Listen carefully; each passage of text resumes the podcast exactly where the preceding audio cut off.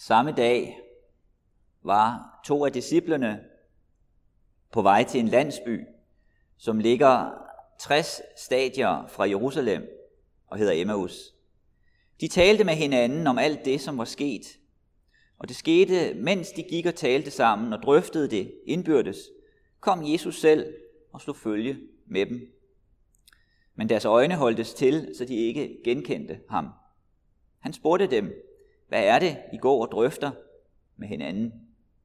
De stansede og så bedrøvet ud, og den ene af dem, Kleofas hed han, svarede, er du den eneste tilrejsende i Jerusalem, der ikke ved, hvad der er sket i byen i disse dage? Hvad da? spurgte han.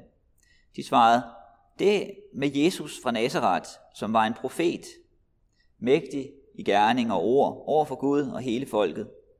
Hvordan vores ypperste præster og rådsherrer har udleveret ham til dødsstraf og korsfæstet ham.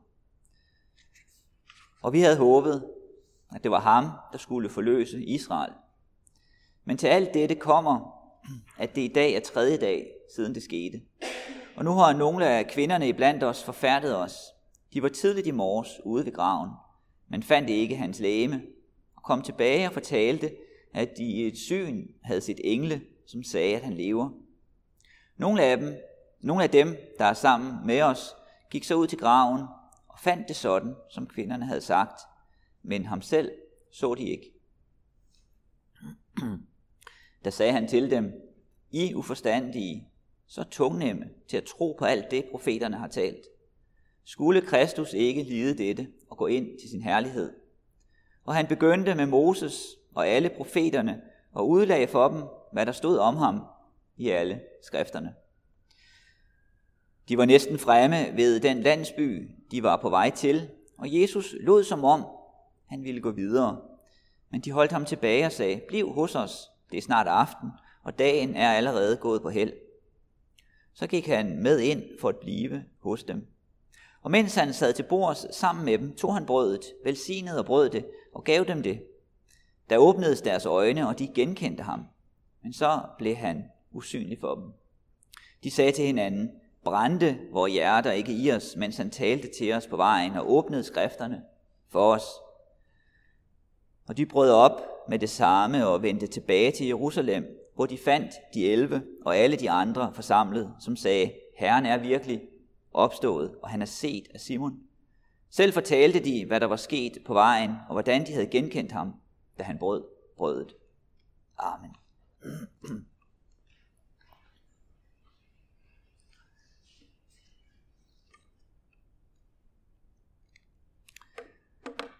Lad os bede. Tak, Jesus, at du levede, du, du led og død, døde og opstod for os. Tak, at du er gået i stedet for os. Og tak, at du ikke bare gjorde det, som noget, der skete engang, men at du opsøger mennesker.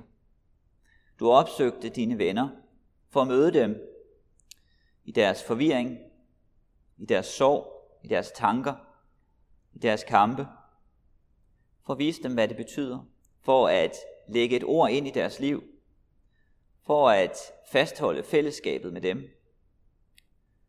Giv deres liv en, retning.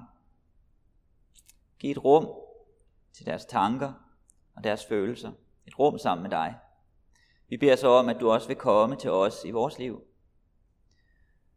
Om vi genkender dig eller ej, at du vil komme og slå følge med os. Også den her formiddag i Emdrup. At du vil lægge dit ord ind i vores liv. Ind i vores sorg og vores glæder. Ind i vores tanker. Og ind i vores liv i den retning, det nu har. Og vil du gå sammen med os og give vores liv en retning sammen med dig. Amen. Jeg sagde i øh, introduktionen, at øh, temaet, jeg havde sat for i dag, var i samtale med Gud. Og det er jo noget af det, vi møder. Billedet, jeg brugte ved introduktionen, var Rembrandt, øh, der forestiller sig Jesu besøg hos Emmausvandrene, og her er det Michelangelo, der forestiller sig det i et øh, maleri. Jesus er i samtale med mennesker. Han ønsker den samtale. Men inden jeg bevæger mig ind i, øh, nærmere ind i teksten til i dag, så vil jeg øh, begynde litterært i dag, begynde et andet sted. Øhm, som mange af jer ved, så var jeg i øh, marts måned i Etiopien for at øh, undervise på et præsteseminarium. Og som også nogle af jer ved, så havde jeg problemer med min computer, da jeg var dernede. Den kunne ikke være tændt særlig lang tid, før den lukkede ned. Så jeg kunne ikke sidde der og skrive dagen lang, og øh, øh, jeg kunne heller ikke bare sidde og se fjernsyn, for det, det var der heller ikke. Og hvad skal man så bruge sit liv på? Øh, jeg havde taget øh, forskellige bøger med, og jeg havde blandt andet taget øh, bog af, af Dostojevski med, Brødrene Karamazov. Så øh, den fik jeg læst næsten øh, det hele i Etiopien, og det sidste, øh, da jeg kom hjem. Og øh, den bog kom jeg også til at øh, tænke på, den handling, som er i den bog, øh, da jeg læste øh, om Emmausvandrene til i dag, og hele påskebegivenheden. Øh, noget af det, som ligger i den bog, og som øh, kendetegner Dostojevskis romaner, dels kan de være noget, noget langhåret, lidt lange i spyttet, kan være lidt, øh, lidt lange at læse, der er nogle øh, lange samtaler og taler osv. Men noget af det, vi møder i de her øh, fortællinger om mennesker i, i Rusland, som mange af dem er fattige, øh, det er øh, konflikter, som jo vi ofte møder i tv-serier og romaner osv. Men noget af det, som beskrives her, det er mennesker, der kæmper med store følelser. Der er kærlighed og jalousi, der er lyst efter penge, der er strid om arvespørgsmål, øh, der er opoffrelse og omsorg, øh, der er mor. Brødrene Karamazov i den her bog, de har samme far, men ikke samme mor. Og deres far, han er ikke den mest øh, venlige mand i verden, og der er strid om arvespørgsmål med ham. Og øh, der er en af brødrene, som er forlovet med en, øh, dame, men forelsket i en anden, og den han er forelsket i, vil hans far så også have fat i, så der er masser af konflikter, og så sker der så det, at faren bliver slået ihjel, og der er et, et spørgsmål om, hvem har gjort det. Der er mange, der kunne have gjort det. Og vi følger så de her personer i bogen over noget tid. Og det, som vi jo ser, når vi ser på de her personer, det er, at de har nogle idealer i livet. De har nogle ting, de ønsker at leve op til, som de ønsker at følge. Men samtidig så gribes de også af følelser, af drifter af forskellige slags, af ønsker om at overleve. Og det hænder, at de her følelser fører dem væk fra deres idealer, fører dem væk fra, hvad de gerne ville, og gør, at de handler anderledes, end de havde ønsket. Og deres liv, det folder sig så ud imellem de her ting, imellem de begivenheder, som sker i deres liv, de følelser, de har, de tanker, de gør sig, og de handlinger, de så foretager sig. Og noget af det, som jeg tror øh, mange kan finde dragende ved Dostojevskis romaner, det er den øh, menneskelighed, der er i det. Selvom det til sider er noget ekstremt i beskrivelserne, så er der en menneskelighed i det. En menneskelighed i de ting, som mennesker nu har at kæmpe med og forholde sig til. Og noget, som også er en del af fortællingen hos Dostojevski i hans romaner, det er, at kirkens budskab væves ind i det på forskellige måder.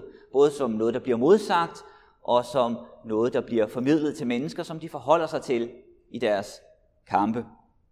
Og jeg kom til at tænke på de øh, konflikter, som er i den roman, da jeg læste her om Emmausvandrene og om påskeberetningen. For det, som vi møder i beretningen om dem på vej mod Emmaus, det er nærmest sådan en mini-fortælling i deres vej til Emmaus om menneskelivet og dannelsen af mennesker. Ligesom vi kan møde det hos Dostojevski. Han inddrager ofte sig selv indirekte i det. Han beskriver mennesker, der har epilepsi, som han selv havde. Han beskriver vejen til skafottet, hvor man skal dø, som han selv har oplevet at blive dødsdømt, men så benådet på skafottet. Han beskriver mennesker i afhængighed, som han selv kendte til, da han havde ludomani. Og han øh, beskriver så Jesu rolle også i mødet med mennesker, som kæmper. I Lukas evangeliet, der møder vi også mennesker, der er udsatte, som er kæmpende. Og vi møder dem i ekstreme situationer. Mennesker på kanten. Og det er noget af det, som rammer os i påsken. Det er begivenheder, som rammer ind i menneskers liv. Det er følelser, og det er tanker. Og mennesker dannes af det. Menneskeliv, menneskelivet dannes, kommer i form, så at sige, gennem det. Der er nogle følelser, der tager mennesker, som de ikke kan slippe. Der er nogle tanker, der rumsterer i deres hoved, som de ikke kan komme ud af. Og man kan sige, at Emmausvandrene, som vi møder dem på vej fra Jerusalem til Emmaus, er som et billede på det kristne liv, og som et billede på menneskelivet. Vi er på vej, finder os selv her i livet, hvor vi nu er, og vi er på vej, vi har en retning. Der er noget, der fylder i vores liv. Der er noget, vi kæmper med. Der er følelser, der er en del af os, og tanker, vi har. De her på vej mod Emmaus, de er skuffede, de er i sorg, og så er de i samtale om det, der er hent. De prøver at vende det med hinanden, prøver at forstå, hvad det drejer sig om. Tankerne kører rundt. Og så er det, at Jesus kommer og slår følge med dem. Det er det, han vil. De ser det ikke, men det er det, han gør. Han går sammen med dem. Han bliver en del af deres liv, en del af deres vandring her. Og det, som så sker gennem det her møde og den her samtale med Jesus, det er, at deres liv får en anden retning. Tilbage til Jerusalem. Tilbage til fællesskabet. Tilbage til menigheden. Tilbage til kirken. Tilbage til disciplerne. Vi er også i vores liv på vej. Og der er også meget i vores liv, der kan fylde vores sind, bemægtige sig, vores følelser og vores tanker. Og vi kan forsøge at forstå os selv i det. Og der er det også, at Jesus kommer og ønsker at gå sammen med os i det. Det er ikke sikkert, vi ser ham. Han er som usynlig for os, som han var for Emmausvandrene. Men han ønsker at føre sit ord og sit nærvær ind i vores liv. Ind i vores følelser, vores tanker og vores begivenheder. Han slår følge. Og noget af det, som vi ser gennem den her beretning om dem til Emmaus, det er, at Jesus virker i menneskers liv. At påskens budskab, at det som sker i påsken, er ikke bare, så at sige, en engangsbegivenhed. Det er det selvfølgelig også. Men dens betydning strækkes ud. Den strækkes ud over bare, ud over bare påskedagen. Den strækkes ud og går ind i menneskers liv. Begynder at forme deres liv. Begynder at danne dem. Møder mennesker der, hvor de er. Og giver et rum til dem selv. Til deres følelser og tanker. Jesus han ønsker at vejlede dem, og da han har hørt på, hvad de har sagt om det, som bedrøver dem, så er det, han øh, siger til dem, I uforstandige, så tungnemme til at tro på alt det, profeterne har talt. Skulle Kristus ikke lide dette og gå ind til sin herlighed? Og han begyndte med Moses og alle profeterne og udlagde for dem, hvad der stod om ham i alle skrifterne. Han bruger hele skriften, hele det gamle testamente, hele den jødiske bibel, for at vejlede dem i den situation, de er i. Og han har nok også været omkring øh, salme 22, som øh, vi hørte før, som Margrethe læste for os i dag som den første læsning. Og salme 22 begynder jo med smerten. Min Gud, min Gud, hvorfor har du forladt mig? Og det vi hørte i dag, var så den sidste halvdel af salme 22, som øh, beskriver noget andet så beskriver en taknemmelighed til Gud, hvor smerten går over i en taknemmelighed. Og noget af det, som Jesus bebrejder disciplerne, det er, at de ikke forstår lidelsens betydning. Det er jo klart, at de ikke ønsker lidelsen. Hvem ønsker det?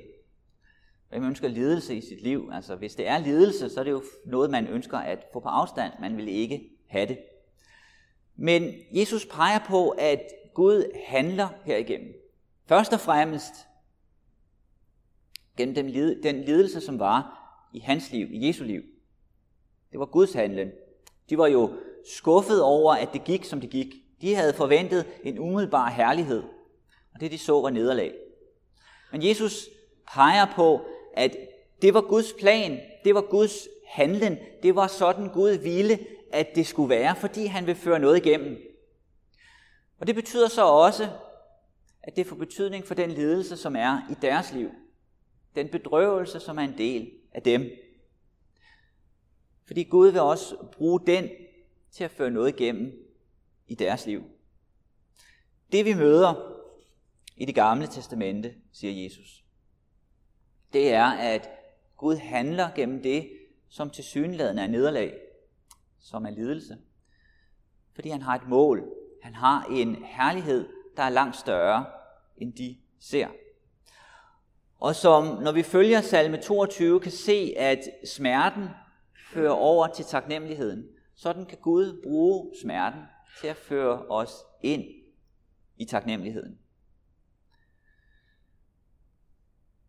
Det, som Emmausvandrene havde oplevet,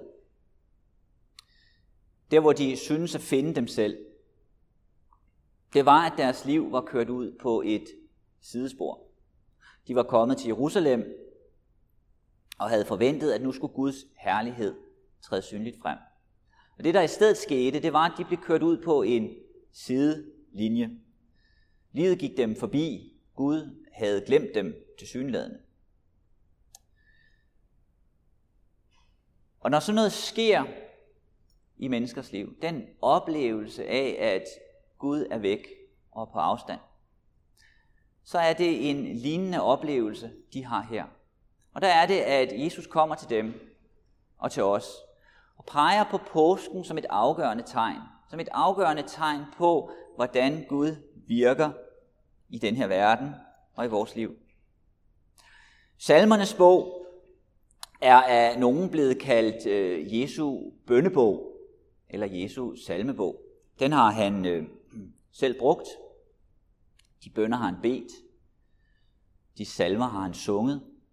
Øh, i, øh, I torsdags, til skær torsdags øh, aftens gudstjenesten, der i slutten der i Matteus evangeliet, kapitel 26, øh, om indstiftelsen af nadvaren, der hører vi så, at da de havde sunget lovsangen, gik de ud til oliebjerget. Da de havde sunget lovsangen, gik de ud til oliebjerget.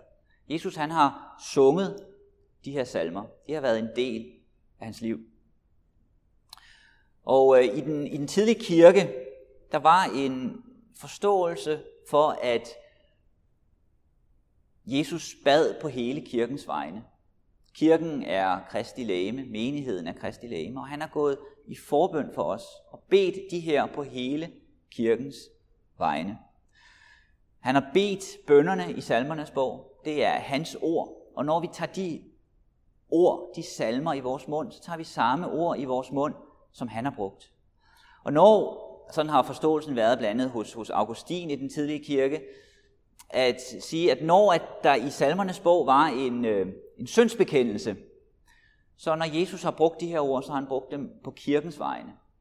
Selvom han ikke selv havde synd, så har han bedt på vores vegne. Samtidig er der også i salmernes bog en beskrivelse af følelser, af klage og lovsang. Af livet, der går op og ned. Min Gud, min Gud, hvorfor har du forladt mig? Eller oplevelsen af taknemmelighed til Gud. Sang af halleluja.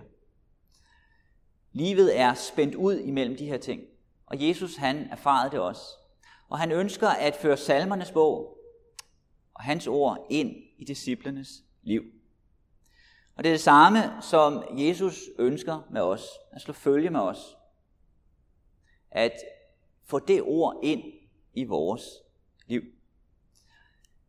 De her Emmausvandrere, de skulle tilbage til de 12, tilbage til Jerusalem, tilbage til fællesskabet. Det skete gennem nadvaren og gennem ordet fra Bibelen. Og det er også det, han vil føre ind i vores liv. Som det blev sagt i salme 22 før. De ydmyge skal spise og mættes. De, der søger Herren, skal lovprise ham, og de skal få nyt mod for evigt.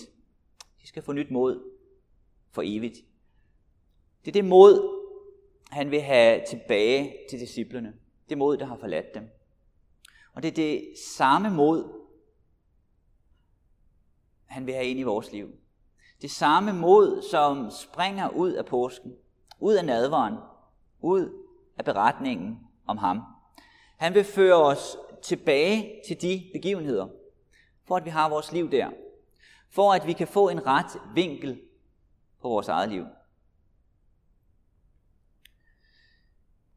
Emmausvandrene, de havde jo ikke glemt påskens begivenheder. De talte om dem. Det var en del af deres samtale, deres liv. Men de havde misforstået det. De havde misforstået, hvad det gik ud på. Derfor havde de brug for at forstå, hvad det drejede sig om. På samme måde har vi igen og igen brug for at vende tilbage til det her, for at det kan finde anvendelse i vores liv. Når vi også kommer i vores følelsers vold, som de var, i vores tankers vold, eller begivenhederne rammer, så vi ikke kan overskue det. Vi har brug for at se, at Gud har handlet i vores verden gennem Jesus. Og det, som er fortegnet for påsken, og det, som sker i påsken, det er, at det er Gud, der handler. Til synladende var det mennesker, der handlede. Mennesker, der bestemte, og mennesker, der førte sagen igennem. Det var sådan, disciplene så det. Men efterhånden, som de møder Jesus, og han er sammen med dem, så finder de ud af, at det var ikke sådan, det var. Det var Gud, der handlede. Det betyder ikke, at deres umiddelbare problemer forsvinder. De har stadig problemer at forholde sig til. Men det betyder, at det giver et nyt perspektiv på det hele. Hele deres liv bliver sat i en ny ramme. Den bliver sat i den ramme, hvor det er Gud, der handler. Hvor det er Gud, der opererer. Hvor det er Gud, der fører sagen igennem. Og hvor at Jesus peger på, at det gør Gud, fordi han vil være sammen med Emmausvandrene. Det gør Gud, fordi han vil være sammen med dig og mig. Og han bruger det. Han bruger det her til at forme deres liv. Til at forme den her verden. Til at forme vores liv. For at pege på det, som har evighedsbetydning. Vi lever jo stadig i tiden og har masse ting, vi må forholde os til her i, i verden, som, øh, som er en del af vores liv. Men alt det, som vi forholder os til, må sættes i rammen af det, som har evighedsbetydning. Det, som er evigt gældende, selvom tiden gør modstand. Og fra det perspektiv, så kan vi se, at nederlag kan vendes til sejr. Fra det perspektiv kan vi få mod til at kæmpe den kamp, vi er kaldet til at leve. Det, som kendetegnede Emmausvandrene, det var, at de i deres følelser og i deres tanker og i deres retning i livet havde brug for et større perspektiv. En større ramme at forstå deres følelser i. Og det er det, påsken giver. Når de er der i påskens begivenheder, så ændrer det sig. Så får alle deres følelser og tanker, livets retning, det får et større rum at operere i. Og det er også der, påsken ønsker at sætte os. Så vi med vores følelser, vores tanker og vores retning kan være i det rum. For at vi kan se Guds finger i vores verden. For at vi kan dannes af det.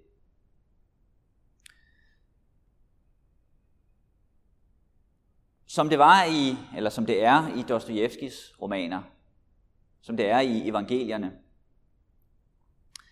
sådan er det også i vores liv, at vores følelser, de sættes i bevægelse af dem, som er tæt på os. Forhold, vores forhold til dem, der er tæt på os. Børn, børnebørn, forældre, søskende, ægtefælle, venner osv. Det er som om, vores liv er vævet ind i andre menneskers liv. Det er som et vævestykke. Når man trækker i en tråd, så bevæger hele stoffet sig. Og når der sker noget omkring os, så berører det os. Trækker i os. Sådan var det for disciplerne, da der skete noget med Jesus. Sådan er det for os i vores liv. Det, som kan ske i vores liv, det er, at følelserne fylder os. Tankerne kommer bagefter, vi kan ikke slippe dem. Og det giver en retning i vores liv. Og midt i det, midt i de ting, der er det, at Gud ønsker at være i samtale med os. At slå følge med os. Ikke glemme os. Han ønsker at lægge Bibelens ord og Bibelens budskab som et ord ind i vores liv. Ind i vores liv, som vi er i samtale med. Når det sker, så gør det noget ved vores følelser og vores tanker. Det gør noget ved vores retning i livet. Det gør, at vi må ånde anderledes. Se anderledes. Det gør, at vi føres hen til det, som betyder mest, nemlig Guds handlen i vores verden, ikke menneskers handlen.